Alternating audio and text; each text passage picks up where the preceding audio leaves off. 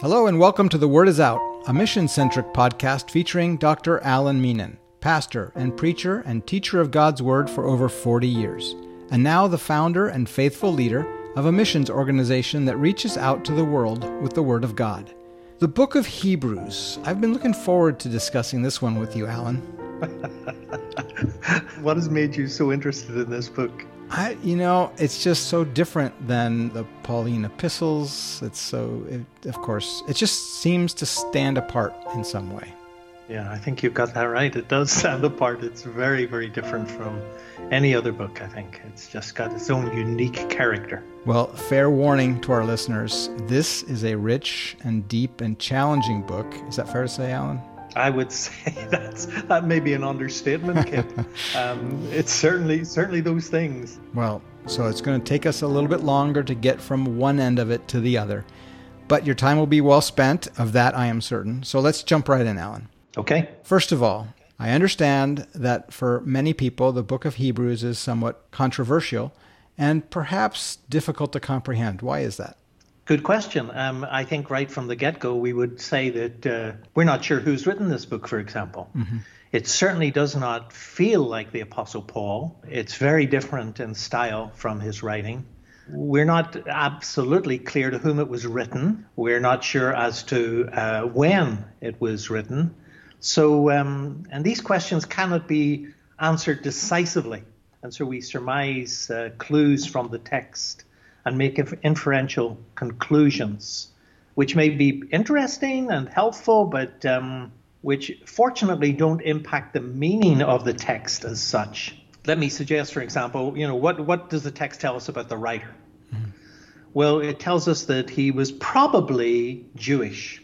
He declares God to be our Father, for example. He speaks at length on the role of angels. He quotes a lot from the Old Testament. In fact, many, many, many quotes from or allusions to the Old Testament.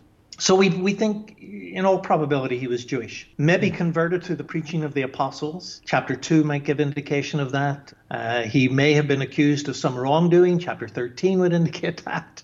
he wishes to be restored to the readers. So what does that mean in chapter 13? It maybe maybe he was imprisoned, not able to meet with them. Uh, we're not, you know, not not entirely sure. Uh, but he seems well acquainted with these readers. You see that throughout the book, chapters two and five and six and ten and and so on. And he appears to be a companion to Timothy. So those are things we understand about the writer. I actually personally tend to think that perhaps the most likely candidate was Apollos. Hmm. Uh, because Apollos was a kind of Greek philosopher and Jewish. So possibly he would be a candidate for that.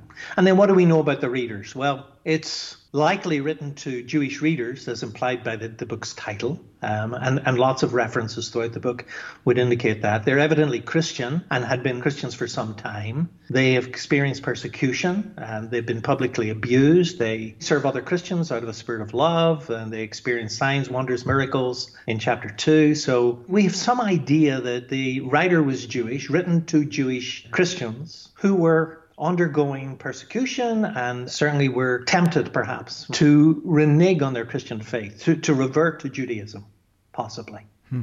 So, um, yeah, we're not given definitive details as to who wrote and to whom it was written, but we glean from the text these kind of conclusions, these inferences, if you will. Well, what are the issues that are addressed that are a cause for concern?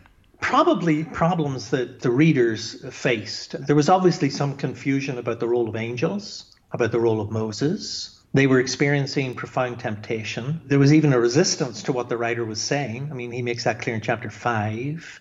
He, he accuses them of, of immaturity um, and, and tells them that they need to get back to, you know, first principles. They were unable to distinguish between good and evil, it seems, in chapter 5. They were sluggish in their faith in chapter 6.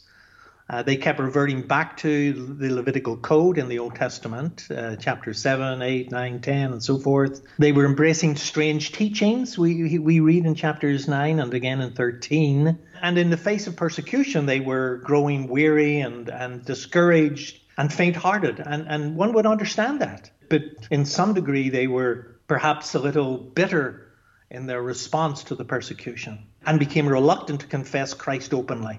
Hmm. That seems to be the case in chapter 13, for example. So uh, those would be some of the major problems that that the writer is addressing. It's a complex picture of these of these Jewish readers. Hmm. Uh, is there a central message or a key direction that the writer's taking us?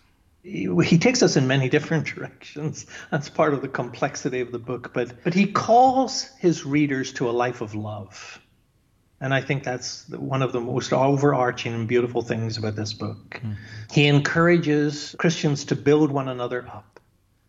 He encourages people to go into the prisons and reach out to the downtrodden, to reach out to the ill treated. He encourages us to live at peace with one another, to be upright, uh, to be hospitable, to share our possessions, uh, to honor the sanctity of marriage, to uh, to eschew the love of money and to be obedient to those in leadership, for example. It's the readers appear to have doubted the fidelity and faithfulness of God. They have not trusted Him in the face of persecution.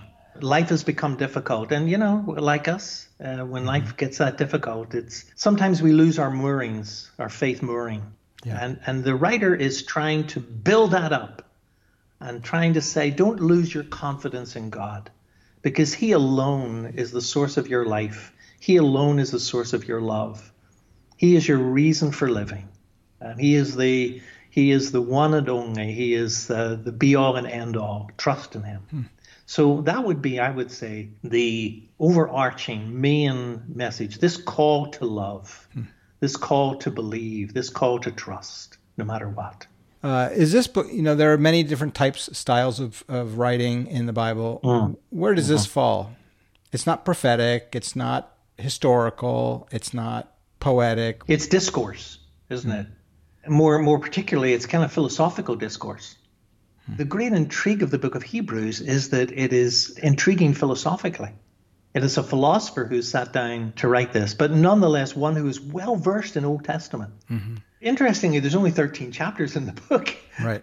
but they're they're jam packed. Unless you want to read the book at a superficial level, which many people do, by the way, and they take out the little gems, and there are so many beautiful gems in this book. Right. You take out a verse and you say, "Wow, that's great! You know, that will carry me through." You know, and and I could tell you story after story of of one verse that that impacted my life. I mean, just amazingly. I mean, I've just they were life changing verses. There's no question, but but the book is much richer and deeper than just a you know a parade of little you know verses yeah. that one picks out to what, you know jam. There, there are 13 chapters.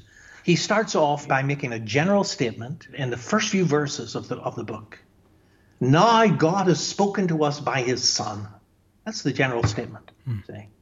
God has spoken in many and different ways in the course of human history, but in these final days, he has spoken to us by his son. That's the statement. That that is basically the, the trumpet call of the entire book. And then he will go on in the body of the book to substantiate that. He will expand upon the Son's person, the Son's ministry. He'll talk about his power, his divinity, his majesty, his authority, his superiority, his transcendence, and, and the finality of his revelation. How wonderful and amazing this Jesus Christ is, the Son of God. So those would be the particular substantiations. And then he concludes chapter 13 with the what I would call the effect or the causative result of all this. So he makes a general statement that God has spoken by his son. The body of the book is a substantiation, and then at the very end, basically he ends in chapter 13 by saying that you will do his will. Hmm. That's the result of all this. Now, in that opening statement in chapter 1, verses 1 to 3, even those three verses are jam packed. We learn in the general statement that Jesus is the Son, He is the Creator and heir, He f- shares fully in the divine nature, He is Master of the universe, He provided purification for sins, and He sits in the place of honor. Now, that's amazing to be able to say that in those three verses. God has spoken to us by his Son, and he defines the Son right from the get go. Now, chapters 1 through 7, he's going to talk about the supremacy of Christ. And uh, that's his expansion upon the Son's person. And then he's going to expand upon the Son's ministry in chapters 8 through 12. when he's going to talk about not so much the supremacy of Christ as, as the superiority of Christianity. So, what you have here is uh, under the supremacy of Christ, he's going to say that Jesus is superior to the prophets, to angels, to Moses, to Joshua, and to Aaron. And then when he gets turns to chapters 8 and following, he's going to talk about the superiority of Christianity in terms of how Christianity has a greater covenant than the old covenant, has a greater approach to God in chapter 9, has a greater law than the Old Testament law, chapter 10, has a greater provides a greater hope, chapters 11 and 12, and has a greater sense of worship than the old. So that takes you through these, you know, the, the substantiation. And then when we get to chapter 13, you have now the standard of Christian behavior, what it means to live in love. And then the concluding benediction, which is one of the greatest, most beautiful benedictions in all the Bible. Hmm. But we should leave that to the end, shouldn't we? Yes, absolutely. Um, by asserting the supremacy of Christ right from the get go, what is the writer attempting to achieve? he's encouraging these Jewish readers not to revert back to Judaism. Hmm. That's that's a fundamental importance, and, and and therefore when he says that that he spoke, that God has spoken in a new way. God has spoken in many ways through history, but now in these last days, He's spoken to us by His Son. And and you know it's interesting. You know if you break down that that statement, you know what you what you have here is in the old order, he spoke in many ways, but in the new order, he spoke in one way. And that's really significant. Hmm. The manner in which he spoke. In the old way, he spoke in a variety of ways, he says. He spoke in many and variety of ways. But the manner in the new order is he spoke in one way and he spoke in a specific way. He spoke to our fathers in the past, he spoke to us. You see, see how he's using these contrasts. Yeah. Just in these opening verses, amazing. You know, he spoke to their, our fathers in the past, he spoke to us. In the past, he spoke by the prophets. Now he speaks to us by his son. So, I mean, it's really quite amazing how he how he does all this. You know, in this opening greeting, and, and again, we don't know who it is. I suspect it's Apollos. He simply argues for the superiority of Jesus. And all the other voices that we hear and have heard and attempt to hear even nowadays, I mean, basically, all these other voices clamoring for attention. Jesus eclipses them all. Hmm. He eclipses the prophets of old, he eclipses the angels, chapters 2, 1 and 2. He eclipses Moses, chapters 3 and 4. He eclipses Joshua. He eclipses Aaron, chapters 4, 5, 6, and 7. So the final word has come. That's the great thing. Jesus is greater than the prophets. He's the Son, He's the Creator, He's the Master of the universe. Basically, the writer is going to identify the Son and he's going to provide reasons why God has spoken to him in these last days. Hmm. You know, this is becoming a popular idea then to assert that the Old Testament is no longer relevant for today. Is that something that the writer is trying to do here?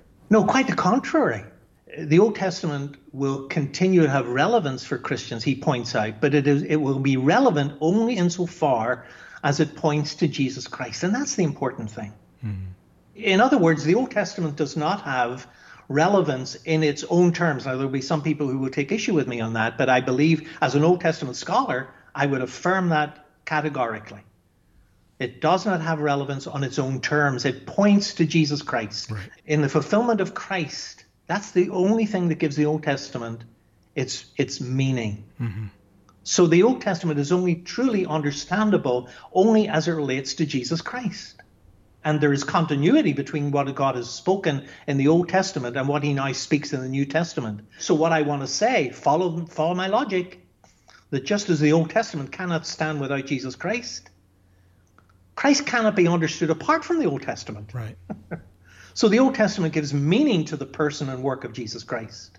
God has spoken in many and variety of ways to the Old Testament, says the writer. Besides verbal communication to the prophets, the priests, the elders, he speaks through events. He speaks through cultic practices. Now he's spoken to us by his Son. That's the amazing thing. So, what you have here is an emphasis upon the unity of revelation, the continuity of the testaments, the unity of the Godhead, and the superiority of Christ. Hmm. So, the Old Testament is vital. You cannot fully understand Jesus Christ apart from the Old Testament. Yeah. Just can't do it. People will talk in terms of two epochs, even, you know, an epoch of law and an epoch of grace. It's a yeah. great bunch of rubbish. It might be better to be to call the the Older Testament and the Newer Testament. Hmm. Well, you've said uh, the first section of the book, chapters one through seven, do have to do with the superiority of Christ over prophets and angels and Moses, Joshua, Aaron. Can you unpack that a bit? Why was it so important to emphasize his supremacy? It's important to understand that Jesus is greater than anyone who came before him. Hmm. And therefore, his revelation is the final and most full of all revelations. In chapter one, the, the writer here makes the point that Jesus is superior to the angels in his divinity. And in chapter two, superior to them in his humanity. And let me try to explain that. In his divinity, he is the son, he is the creator, he's not the creature. The, the, the angels are the creature. And therefore, he is the object of worship. He's the one who sits with God. Right. The angels do not. So he's greater than the angels in his divinity. But in his humanity, he achieved in the flesh what humankind failed to achieve. Hmm. By becoming a human being, he he redeemed humanity. He brought salvation to humankind. He broke the power of death. He removed its fear. He transformed the human predicament. He made it possible that we could be right with God. And the writer stresses each time that we need to give particular attention to that, which is quite really amazing. Let this inform your thinking, the writer says. Let this inform your behavior. That he was able to achieve what no one else could ever achieve. So that's chapters 1 and 2. Then in chapters 3 and 4, he emphasizes his superiority over Moses and Joshua. And he does that by basically saying that neither Moses nor Joshua really succeeded in leading Israel into the promised land. And, and we know that's true because, you know, the nation was always in rebellion, always in unbelief, always in disobedience. They were remanded for 40 years of wilderness wandering. They never enjoyed the rest that God wanted for them. And so the writer's saying, don't you fall into the same trap. Don't succumb to the same fate. Don't harden your hearts. He says it three times, in fact. Don't harden your hearts. Because that promise of rest is still there, hmm. greater than the rest that Moses and Joshua attempted. And the only way that can be achieved is if you come into faith with Jesus Christ. And you know, you've got when we talk about rest, I mean, there's great debate over what that means, but it seems to me it's twofold thing. It's immediate rest and it's eternal rest. It's that kind of you know rest that we can already achieve in this life. The fact that a Christian can live at peace in turbulent times, yeah, is a great credit to Jesus Christ. You know that there's no fear you know, while the world may be panicking about something or other, the Christian can live above it all without being in fear. He can live at peace. He has experienced this rest that remains for the people of God. And then, of course, there is the rest yet to be enjoyed when we pass through the gate of death. Mm-hmm. So that would be chapters three and four. And then in four and five, he goes on to argue that Jesus is greater than Aaron. He begins to introduce us to the major theme of the book, which is the high priestly role of Jesus which is better than all other priesthoods and, and the priesthood of Aaron and the priesthood of Levi and, and such. Is this more significant? It is, in fact. The, the writer has already hinted at it in chapters two and three, and now he's going to enlarge upon it. He's going to expand upon it. He's going to compare the priesthood of Jesus with the priesthood of Aaron. Now, you know, when, when I talk to some of my friends and, and, and family members and so forth, they're kind of, you know, and I, I try to say this is important. They kind of look at me like I've got two heads on, you know. Uh, they, they, they don't see why is this important? But theologically, it's very important. Jesus is better than Aaron. His priestly role is better. Now, when we say better, by the way, we're saying more effective. We really are saying it's more effective. And he's comparing the two. He's saying that the Aaronite priesthood was called into being by the command of God, but Jesus was appointed by God himself. that the priests in the old order, they were a bunch of sinners. Christ was sinless. They had to make atonement for their own sin. Jesus never had to make atonement for his own sin. The, the writer makes it clear here that he passed through the heavens and yet was tempted like us. Now, interesting in that one statement, in that one statement, he's talking about the divine origin, passed through the heaven, yep. and the human nature, he was tempted like us. But he passed through the heavens, his divine origin, and tempted like us, his human nature, to the end, says the writer, that we might receive mercy and find grace in times of need. Chapter 4, verse 16.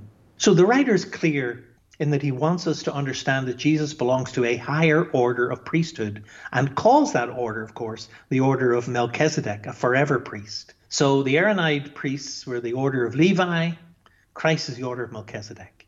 And Melchizedek was a king, and therefore his priesthood was a royal priesthood as opposed to Levi. The interesting thing is, we know very little about Melchizedek. One of the fascinating things that the writer says about Melchizedek is that he had no beginning and no ending. Right. He doesn't mean that literally, you know. It means basically that there's no genealogy. That's all it means. Oh. He was a real person. I mean, obviously, he obviously had a father and a mother. He had his, he obviously had a beginning, and he died. Otherwise, he'd still be roaming about the hills of Judea or wherever, you know. What we have here is this perpetual, this idea of, a, of an eternal, this of a, a perpetual priesthood.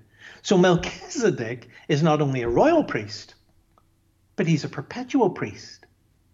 Now, the writer's going to carry this all through chapter 7, into chapter 8, even into chapter 9. Interestingly, the section begins in chapter 4, verse 14, with the statement Since we have a great high priest, Jesus, and it ends this section at the end of chapter 7, it is fitting that we have such a high priest. And that marks, those are the bookends, if you will. Hmm.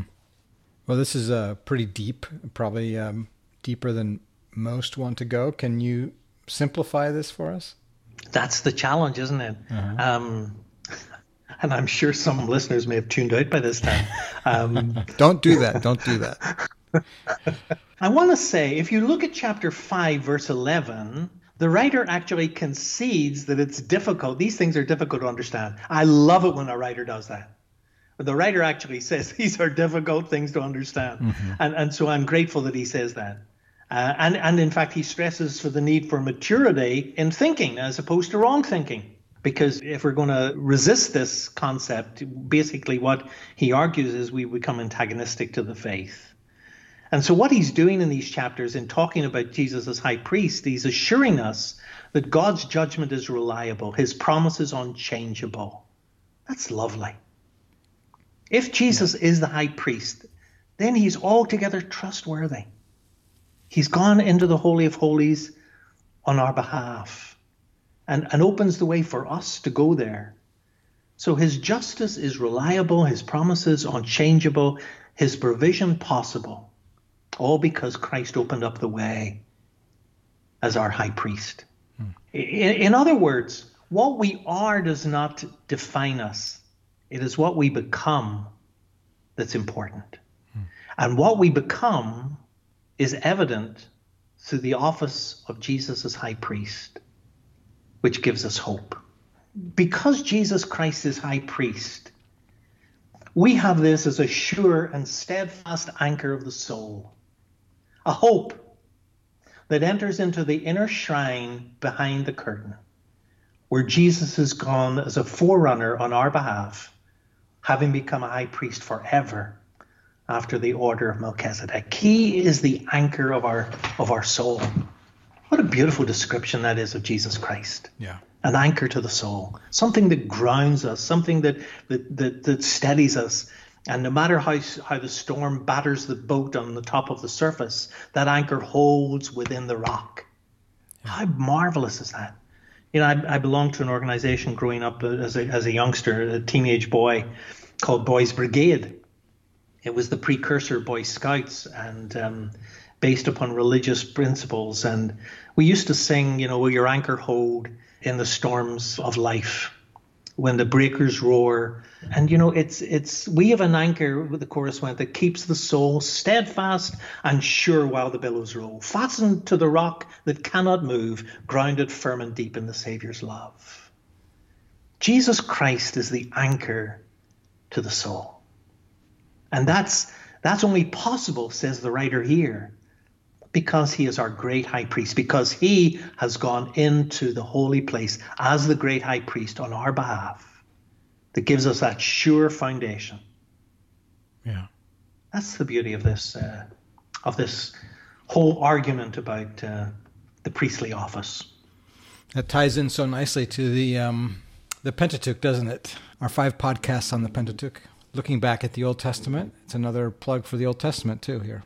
Yeah, yeah, and and uh, of course the Old Testament is worth is. I mean, as I say, you can't you can't do without it.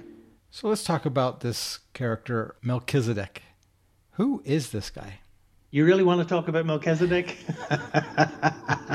you know, here's what here's what here's what we know. Melchizedek literally means king of Salem. Which can be interpreted. Salem is, uh, is the word for peace in ancient Hebrew, and so basically Melchizedek is king of peace. Hmm. By interpretation, king of righteousness, priest of the Most High God. So that's what we discern from his name, Melchizedek. We know that uh, from the Old Testament, from uh, the book of Genesis, that he met Abraham returning from the slaughter of the kings, and he blessed Abraham and he received a tenth of all of Abraham's plunder. So that's what we know what he did. Mm-hmm. So that's his identity and his actions. Now, his circumstances we mentioned already. The writer says he's without father, without mother, without genealogy, having neither beginning of days nor end of life. So, in that sense, he resembles the Son of God. He is a, a, priest continually, if you will. So basically, here's what we discern, and this is fascinating. Melchizedek, because of his identity, is a royal, represents a royal priesthood. Because of his actions, meeting Abraham and taking the tenth, he is a practicing priest. And thirdly, without father, mother, and so on, he is a perpetual priest. So we've got these three aspects of, you know, what we discern. But the mystery of Melchizedek, you know, we, without father, without mother, without genealogy, having neither beginning of days nor end of life, you know, we, we do know he was a real person. Genesis 14 makes it very clear he was a real person. He was king of Salem, which was pre-Jerusalem, the name of Jerusalem before it became Jerusalem. And, mm. and of course, the name Jerusalem continue, contains within it the name Salem, Jerusalem. Ah. So, because he was a real person, he obviously had a mother and father. He obviously was born, he obviously died. But simply, the way we understand chapter 7, verse 3, he is without father, mother, genealogy, is neither beginning of days nor end of life, but resembles the Son of God. He continues a priest forever. The writer is simply indicating that his genealogy is nowhere recorded. That's all it says. And that, that Melchizedek himself, royal priest, practicing priest, perpetual priest. And therefore, likened to Christ, as, as the writer points out at the end of verse 3. Resembling the Son of God, he continues a priest forever. So, what, what can we deduce from all that? We can argue that Melchizedek is greater than Abraham and Levi. Now, that makes sense because if Abraham gave a tenth to Melchizedek, only the lesser gives to the greater. So Melchizedek must have been greater than ah. Abraham. Huh. So that's that's his argument, you see. And Jesus, you see, had no claim to the priesthood. He was not born of the tribe of Levi, he was born of the tribe of Judah. So he's disqualified. Jesus is disqualified to become a priest. So the importance of this becomes clear then as, as we study chapter 7 because salvation could never come through the Levitical priesthood. We, we understand that it was an imperfect system. One would never be saved through the, uh, through the priesthood, nor through the law which appointed the priesthood. Because the Old Testament is a story of failure from beginning to end. So, if that is the case, if you cannot be saved through law or priesthood, you need to change both the law and the priesthood. And so, being a superior type of priesthood, Jesus can succeed in the order of Melchizedek where those in the order of Levi failed. And the writer goes on to say in chapter 7, verse uh, 25, he makes it very clear. He says that Jesus is able to save to the uttermost those who draw near to God through him. Mm-hmm. And that's why then he ends this section in chapter 7, verse 26 by saying, This is the kind of priest that we need, because the old priest couldn't do it. Jesus Christ is the real McCoy, he's the real thing. And he had no claim for Levitical priesthood. So the appeal is a greater priesthood. And since Levi was in the bosom of Abraham, Abraham gave birth to Levi, and because Abraham paid a tithe to Melchizedek, therefore Abraham would be superior to Levi and inferior to Melchizedek. Voila, Levi would be inferior to Melchizedek. Logically, you see, you see how this, yeah. this is why this guy is a philosopher. You see, uh-huh.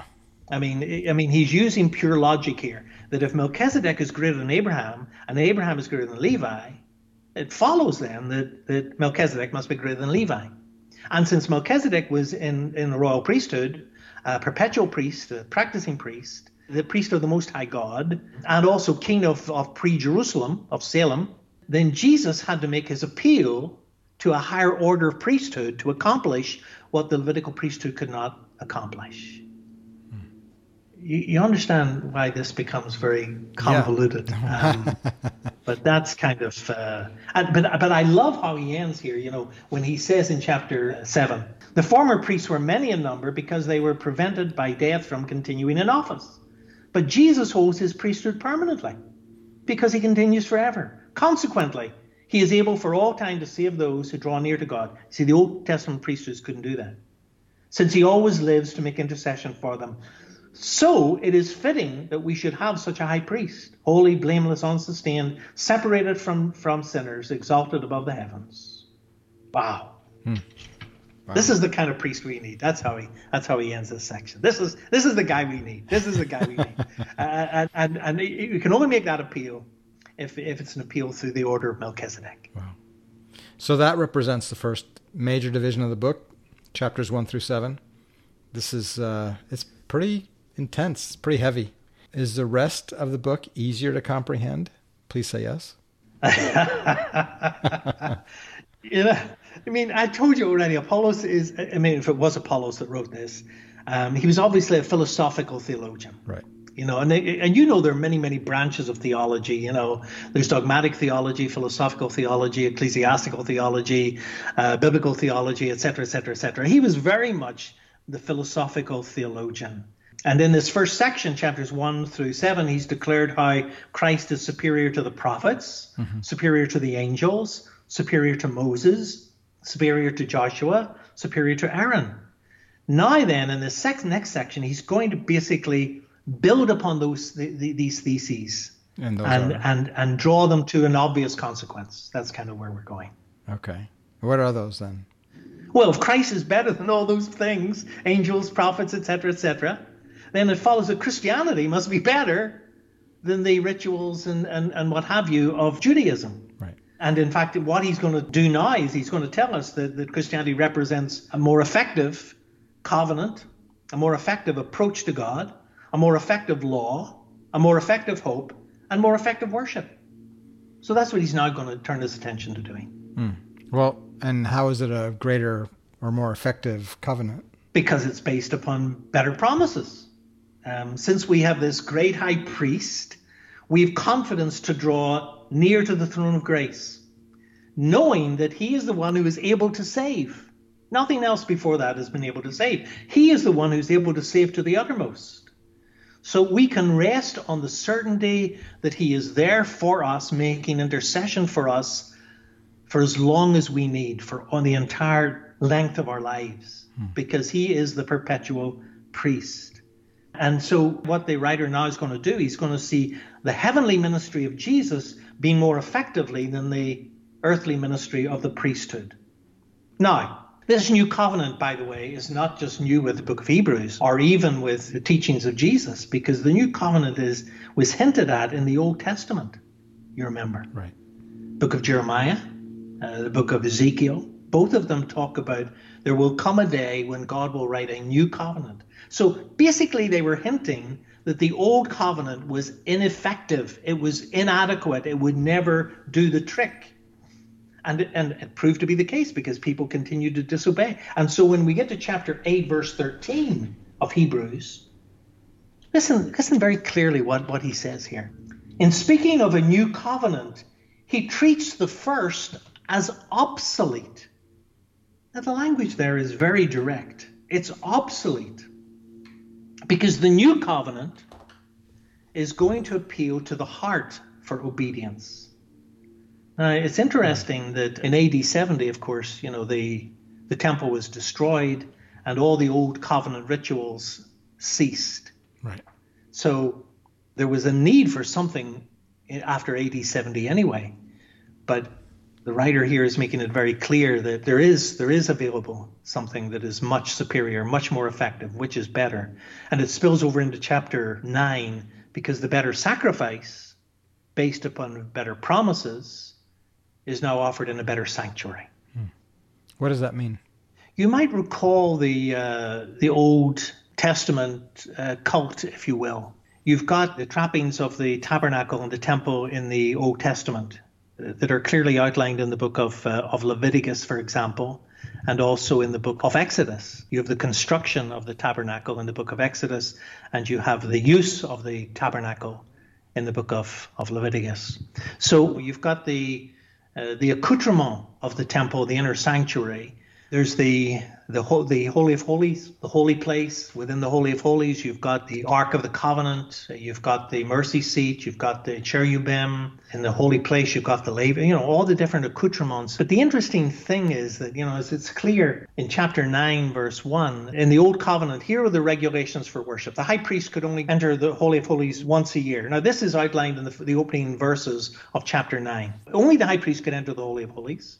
Right. Nobody else could enter. He could only enter once a year, verse 7, and he had to take blood to offer for his own sins and the sins of the people. And then the writer goes on to basically say that the Holy Spirit, in revealing the fact that there is a new access into God's presence, was not possible while they were still worshiping in the old sanctuary. While the old sanctuary was still there, while the temple was still there, whether it was there physically or whether it was there within their hearts, there could never be a, a way open into the new sanctuary.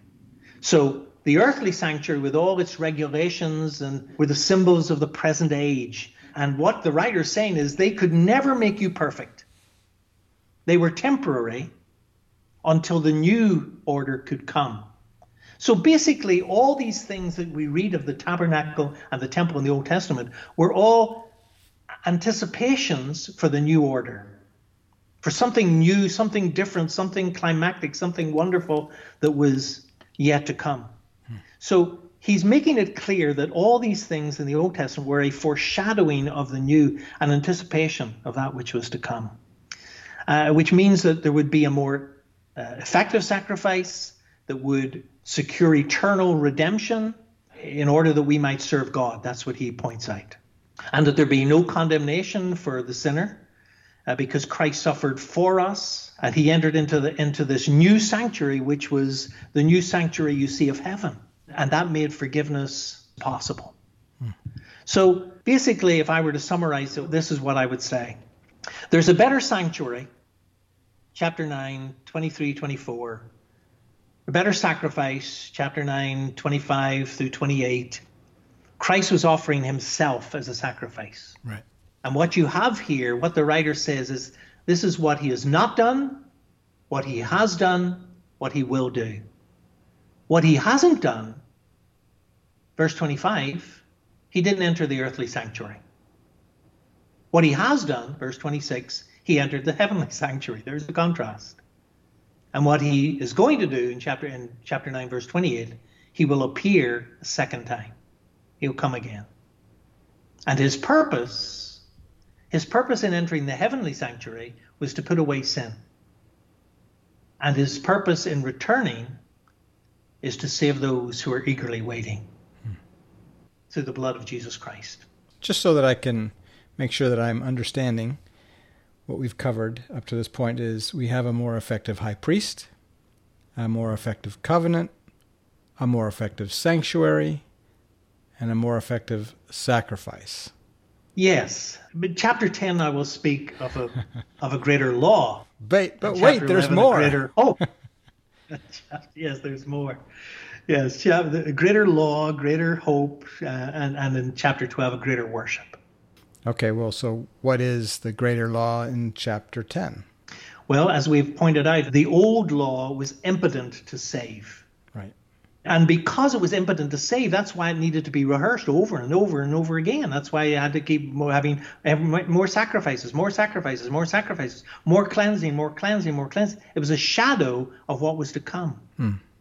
Because the writer points out, you see, it's impossible for the blood of goats and the blood of bulls to take away sin. Right. That's what he's saying. So therefore, it is necessary that the old be abolished so that after the sacrifice of Christ, after the cross of Calvary, there was no further need for sacrifice. Hmm. Christ's sacrifice is the real deal. He did what the law could not do. The law couldn't remove sin, Jesus can remove sin. And the writer, again, does. Uh, he uses this wonderful structural analysis, you know, that uh, that shows the contrasts between the Old Testament offerings and the offerings of Christ. Chapter 10, verses 11 and 12. You'll notice that the priests stood, Jesus sits. Hmm. The priest offers day by day, Jesus offers once for all time. The priest offers the same sacrifices, Jesus offers one sacrifice. Yeah. The priest cannot remove sin, the offering cannot remove sin. Jesus removes sin forever. And so you have this constant contrast in reverse order, interestingly, you see, what Yeah. we call a chiastic structure. You see, the priests were not permitted to sit, but Jesus sat down for two reasons, verses 13 and 14, chapter 10. Number one, he sat down because there was nothing left for him to do. There was no need for any more sacrifice. He had dealt with every form of sin. And then, secondly, his sacrifice guaranteed final perfection, holiness, and being an accomplished fact and a continuing process. That's a whole other debate, of course. But in chapter uh, 10, verse 10, holiness is something that is accomplished. And in chapter 14, it continues. We are holy and we continue being holy. Whole theme, by the way, of the book of Leviticus. Is there a practical takeaway from this for us? Yes, I would say so. Um, why is it important that Christianity is superior? Why is it important that Jesus is supreme over all things? Well, when we get to the end of chapter 10, I love the way the writer says, now on the basis of this, let us, let us, let us. In chapter 10, verse 22, he starts off, therefore, let us. Let us with a true and sincere heart, in fullness of faith, sprinkled from an evil conscience, with our body washed with pure water. That's the manner of our approach. Let us let us draw near. Let us draw near in the manner in which we are to draw near. Sincerely, truly, exercising faith, having done with evil, being washed and cleansed, let us draw near to God. And then the next verse in chapter 10, 23, let us hold fast. You know, let us draw near, let us hold fast. What are we to hold fast to? The confession of our hope and the manner in which we are to hold fast without wavering. And why? Because he who promised is faithful. And then finally, the third let us, let us consider. So you've got verses 22, 23, 24. Let us draw near, let us hold fast, let us consider. And what is it that we are to consider? We are to consider to provoke one another to love and to good works. And the manner in which we're to do it is not to forsake assembling together. Remember, this was written to the Christian community who were Jews, Yeah. and he was saying, don't, don't forsake the Christian assembly. You know, this wasn't so much about meeting every Sunday, per se. I know it's taken that way, but the context demands otherwise. This means that these people were not to abandon the Christian community. That's the negative manner. Positive manner, We're to provoke one another to love and good works, exhorting one another, to exhort one another, and much more as the day approaches. Hmm. So I, I think these are marvelous takeaways. There's both a warning and encouragement here. The warning is if you turn your back on God, if you willfully live apart from Christ, if you, you will be you will nullify the sacrifice of Christ, and therefore judgment will be yours. But here's encouragement despite the persecution, he urges them to endure. He urges them to be confident in the return of Christ. Because he says, We are not of those who shrink back and are given to destruction, but we are those who have faith, which results in the saving of our soul. Chapter 10, uh, verse uh, 39. If I might just uh, read that. We are not of those who shrink back and are destroyed, but of those who have faith and keep their souls. And so, what he's doing here at the end of the very last line of chapter 10, he's laying the foundation for chapter 11. Well, the salad of faith. Let us, let us, let us. That's good. That's good. Let us draw near. Let us hold fast. Let us consider loving each other. Good stuff. It is. It's a good salad. It is a good salad. Mm. Very healthy. I love chapter 11.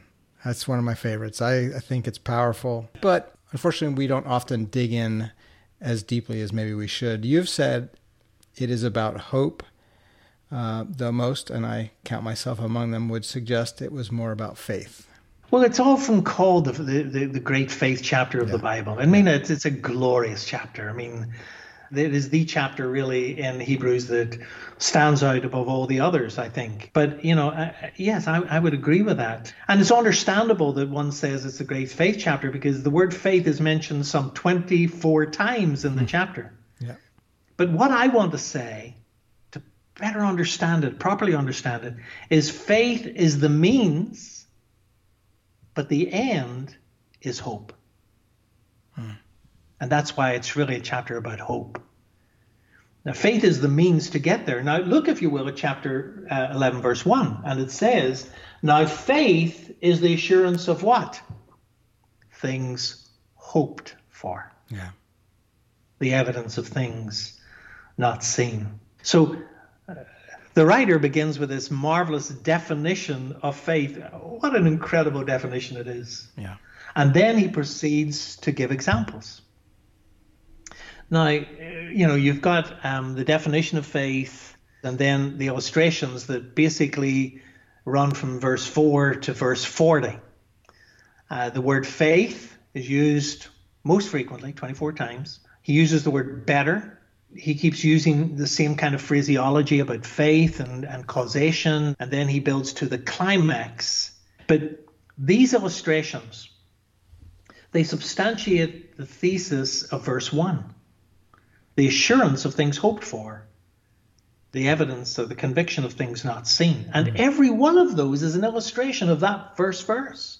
Noah, you know, experienced the flood uh, because he was assured that his family would be saved.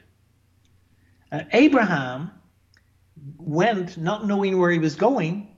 That's the conviction of things not seen because he believed that there was laid up for him an eternal city. That was the thing hoped for. Sarah counted God as faithful when she was promised that she would be the mother of many nations. That was the conviction of things not seen.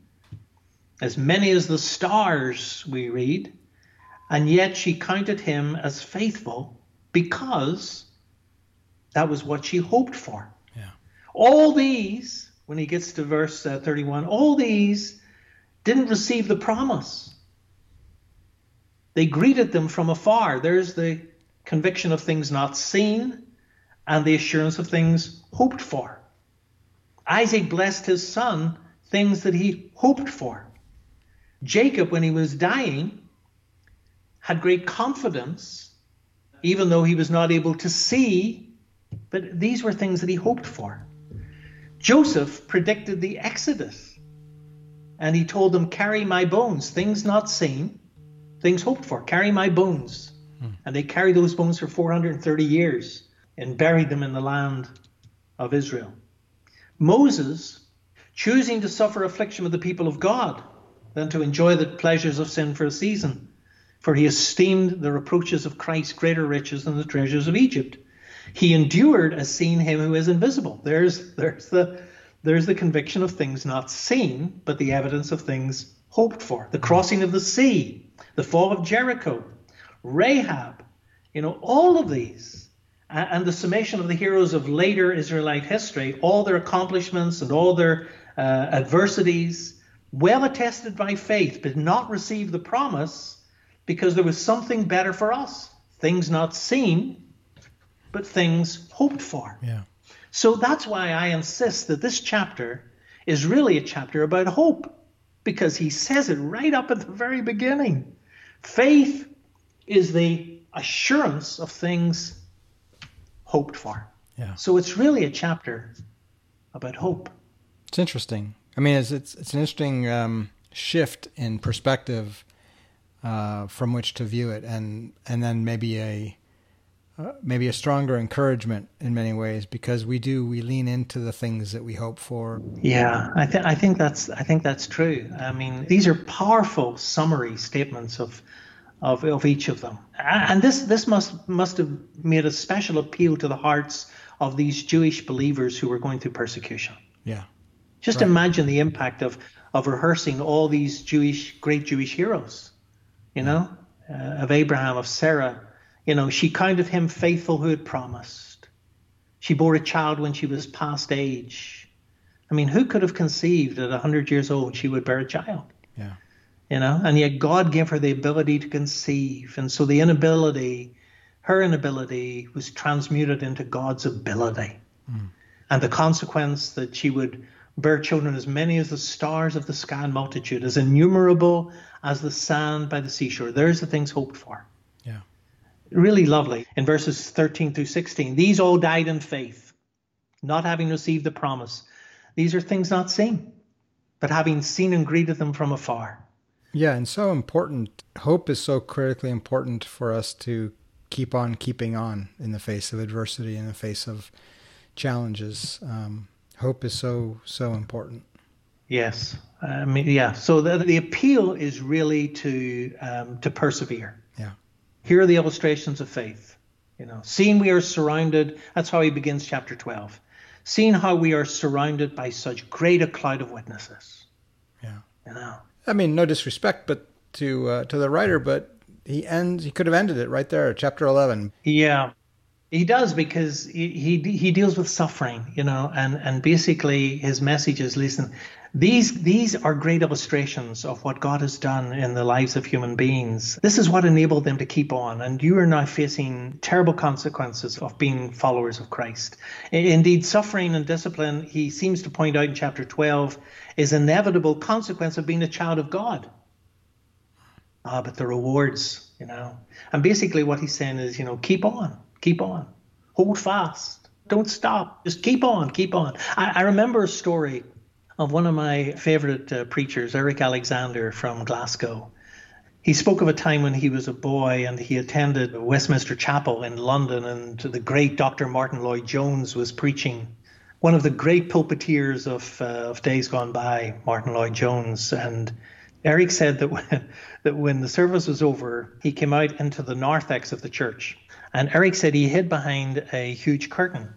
He wanted to hear what the great man, this great orator, this great public persona, um, this great pulpiteer would, would say to people as they were leaving the church.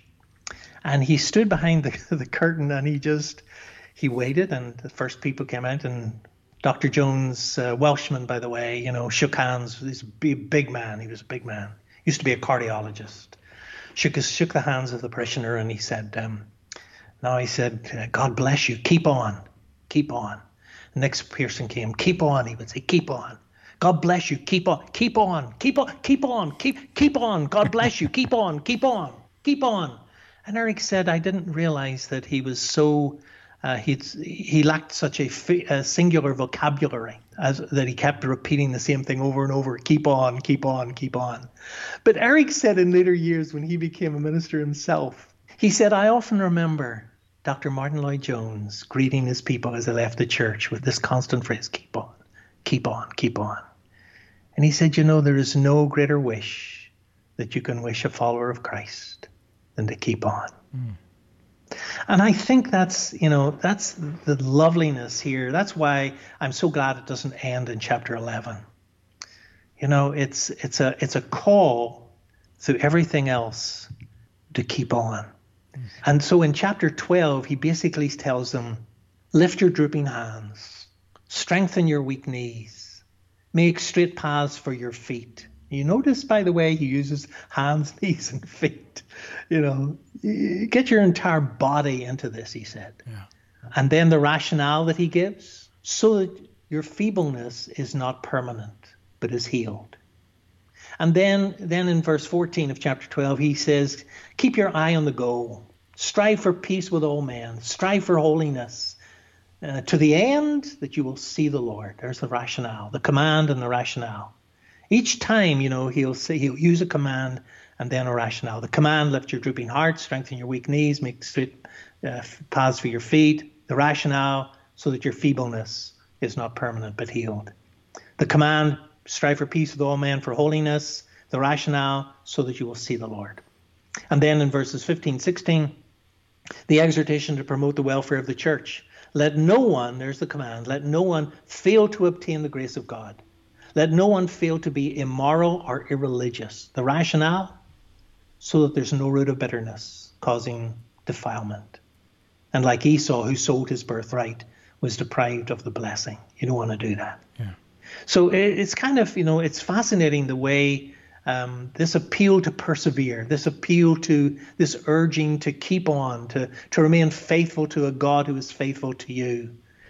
That's um, that's the power of these illustrations because God blessed them even though they didn't receive what was promised. Because God had prepared something better for us. Right. And that's amazing. Yeah. I mean, it's truly amazing. It's a call to worship, isn't it? Yes, uh, to praise the God who uh, is just absolutely majestic and wonderful, superior to all others. Christianity superior to everything else in all the world. Hmm. Yeah, that's the case. The case for Christ and the case for Christianity and the effects of it, how we should then hold fast, how we should be encouraged, how we should keep going, how we should keep our eye on the goal, how we should love one another, how we should live our life to the fullest. Keep on. Keep on. Then we have the final chapter. Let's talk about that. What uh, what do you make of this final chapter, chapter thirteen? Can I say something before we get into the final chapter? There's sure. there's one little section there that's my that actually Hebrews chapter 11 is not my favorite. I've preached many times from Hebrews 11, but it's not my favorite passage in Hebrews. My favorite passage is here in chapter 12, towards the end of the chapter, verses 18 to 29. And it's just absolutely amazing. Again, he's using, I mean, in his inimitable way, he's using this contrast. He's saying, um, you know, this is the old way to worship. Here's the new way to worship. Because you had just said, you know, this prompts worship. Yeah. You know, this keep on prompts worship, and it does. So he goes right into that. I don't want us, us to miss that. He said, you know, negatively, he says, this is what you have not come to, and this is what you have come to. So verses 18, 19, 20, 21, this is what you've not come to, which is Sinai. You've not come to something that may be touched, a blazing fire, darkness, gloom, tempest, the trumpet sound, a voice. I mean, that was Sinai. Hmm. That was something that was unapproachable, something that was terrifying, something that was that filled the participant, the spectator, with, with great fear. You've not come to that, he says. You've not come to that. What you have come to, 22, 23, 24 of the chapter. This is what you've come to. You've come to Mount Zion. hmm. And so he contrasts Mount Zion to Mount Sinai. When you come to worship, you don't go to Sinai anymore because that was unapproachable. That was that was fearful. Right. That was terrible kind of thing. Yeah. Experience. No, you've come to Zion, to the city of the living God to the heavenly Jerusalem, to festal angels, to the assembly of the firstborn. You've come to Jesus. Wow. So you see, you have earthly worship with Sinai, heavenly worship in Zion. And, and, and you've come to the sprinkled blood that is more gracious than the blood of Abel. Now, this is powerful, powerful stuff.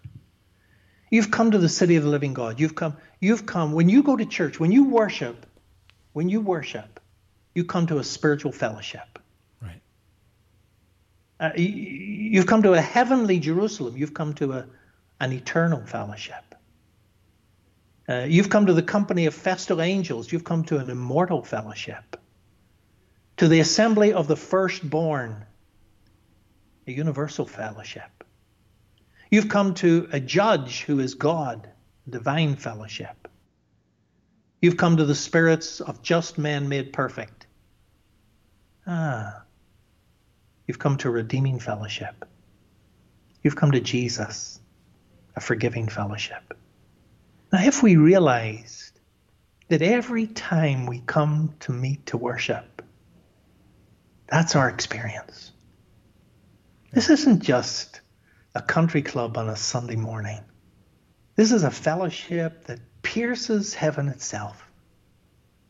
You know, you've come to the spirit of just people made perfect. Who are they?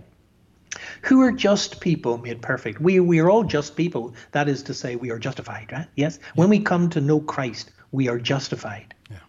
But when are justified people made perfect? In glory. Yeah. So when we come together to worship, the church militant on earth joins with the church triumphant in heaven.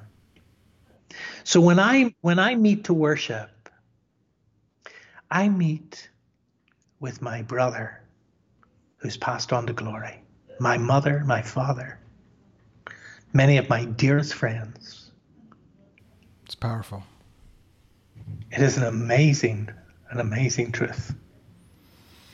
And then, of course, he said, so don't refuse, verse 25. Don't, don't refuse him who speaks. So, how will we escape if we reject him? So, there's a warning there, you know. You've not come to Sinai, you've come to Zion. It's powerful, powerful stuff. And that contrast then continues. Uh, and then you come to chapter 13. You had asked about uh, what do you want to say about um, uh, chapter 13, uh, the last chapter. The last chapter, of course, completes the book by declaring how we should live in the light of Christ's superiority and Christianity's superiority.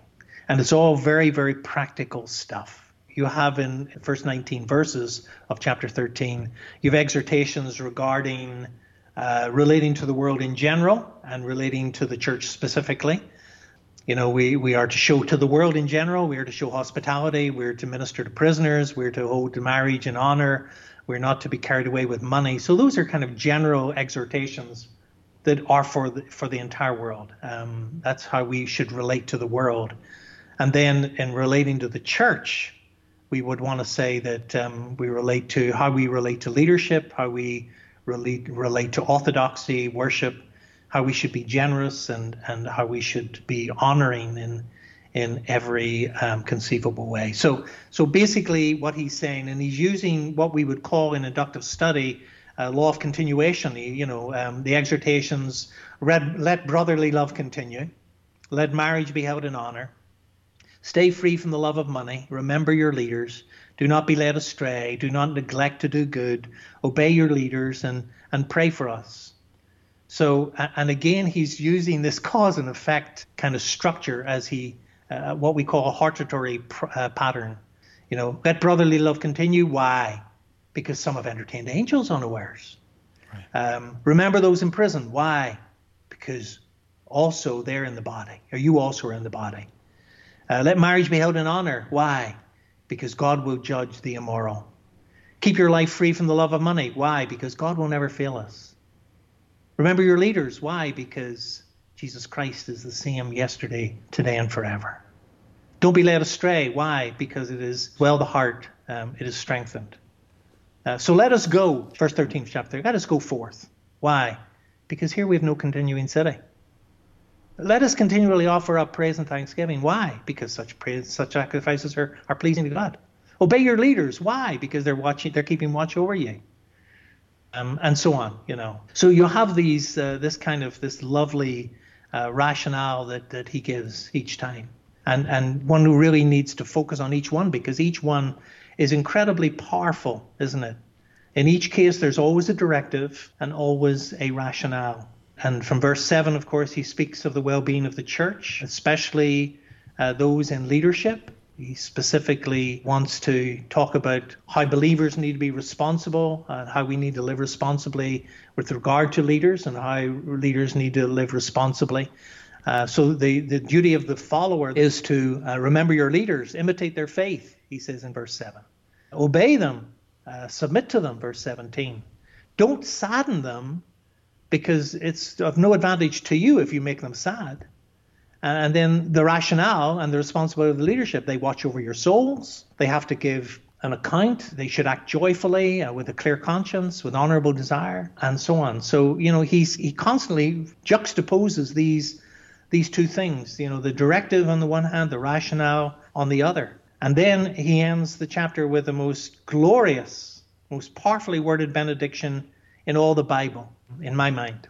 May the peace of God, who through the blood of the eternal covenant brought back from the dead our Lord Jesus, that great shepherd of the sheep, equip you with everything good for doing his will, and may he work in us what is pleasing to him. Through Jesus Christ, to whom be glory forever and ever. Amen. Hmm. And so you've got uh, the God of peace that peace that comes to all who are justified by the blood of the eternal covenant. That's a new power that's available to these persecuted Christians. That brought back from the dead our Lord Jesus, you know, so and to a new and living way, he says. Our Lord Jesus, the great shepherd, the great high priest, you see, that he refers to earlier. He talks about the indwelling life of God in worship and service, the equipping of the Spirit, giving us spiritual gifts, because we aim to please God, that which is pleasing to Him, new purpose in our lives. And the eternal glory of Jesus, again, you know, ends with the superiority of Christ. These final three verses are just truly amazing. A God who does this is able to do this. A God who brought Jesus from the dead is able to equip you in every good work. The God who, through Jesus, gave you the great shepherd of the sheep is able to enable you to do his will the God who brought Jesus from the dead by the blood of the eternal covenant is working in you that which is well pleasing in his sight. So, I mean, it's kind of interesting. The God who, who is able to do all these things in Jesus Christ uh, is able to do these things for you. And so it's interesting how he changes from the third person, Jesus, to the second person, you. God who, is, who did this for third person, Jesus, is able to do this for second person, you. Hmm. And then, you know, the final appeal and the greeting. Timothy has been released. I'm going to bring him with uh, with me to see you. Greet the leaders, all the saints, those who come from Italy. Grace be with you all. Amen. And so here is a, a letter that was written when the wind of change was blowing, when people were wanting to revert to familiar things, people who were resisting change, people who were being threatened, when life was threatening. This is a word I think for today, is it not? Yeah. You know that that when life is so uncertain and troubled and threatening, and we don't know, you know, what the future may hold, there is a need to recognize that the things that need to recognize the things that can't change and embrace the things which must change. Grace be with all of you. Hmm. Amen. Amen. We have so many things that are going on the, the need to keep on, the need for hope, and the need for grace. Thank you, Alan, for a really truly insightful, inductive look at the book of Hebrews. I look forward to rereading it now with all this in mind. So, um, where will our next podcast take us, Alan? Well, I thought from this kind of heavy theological perspective, it might be nice to do something a little lighter on the heart. So, what about the Song of Solomon? I love it. And ask the question, you know, what about love? Hmm. What's love got to do with it? What's um, what is the what is the meaning of love? What is the meaning of what is what is this love stuff? Yeah, we could have a look at that. Well, we did Ecclesiastes. What is the meaning of life? We'll do Song of Solomon. What is the meaning of love? All right. Please be sure to come to us with your thoughts, comments, and questions either on our Facebook page or directly via email at podcast at thewordisout.com. Thank you for listening. We'll be back with our next podcast soon.